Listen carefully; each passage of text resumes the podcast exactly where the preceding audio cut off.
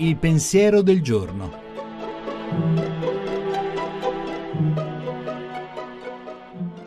In studio Monica Mondo, giornalista, autore tv. C'è una ritualità buona nelle nostre mattine che inoltra al giorno che attende un saluto a chi ci sta accanto, a chi amiamo e vive con noi, le persiane su per scoprire i colori del tempo, il profumo del caffè, la dolcezza di quel biscotto o quella marmellata e pian piano lo srotolarsi degli impegni che avremo, gli appuntamenti, le persone che dovremo incontrare.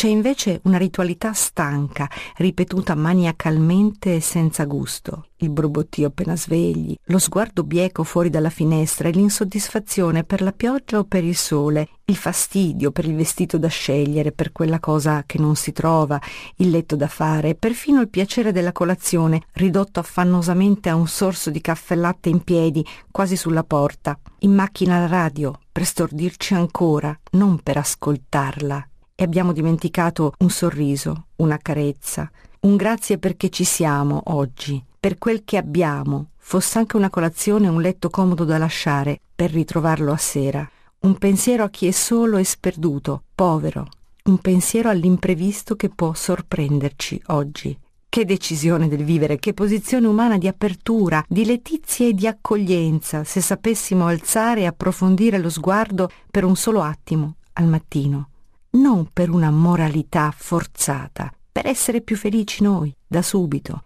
e vivere con questa coscienza tutto quel che accadrà in questo giorno. La trasmissione si può riascoltare e scaricare in podcast dal sito pensierodelgiorno.rai.it.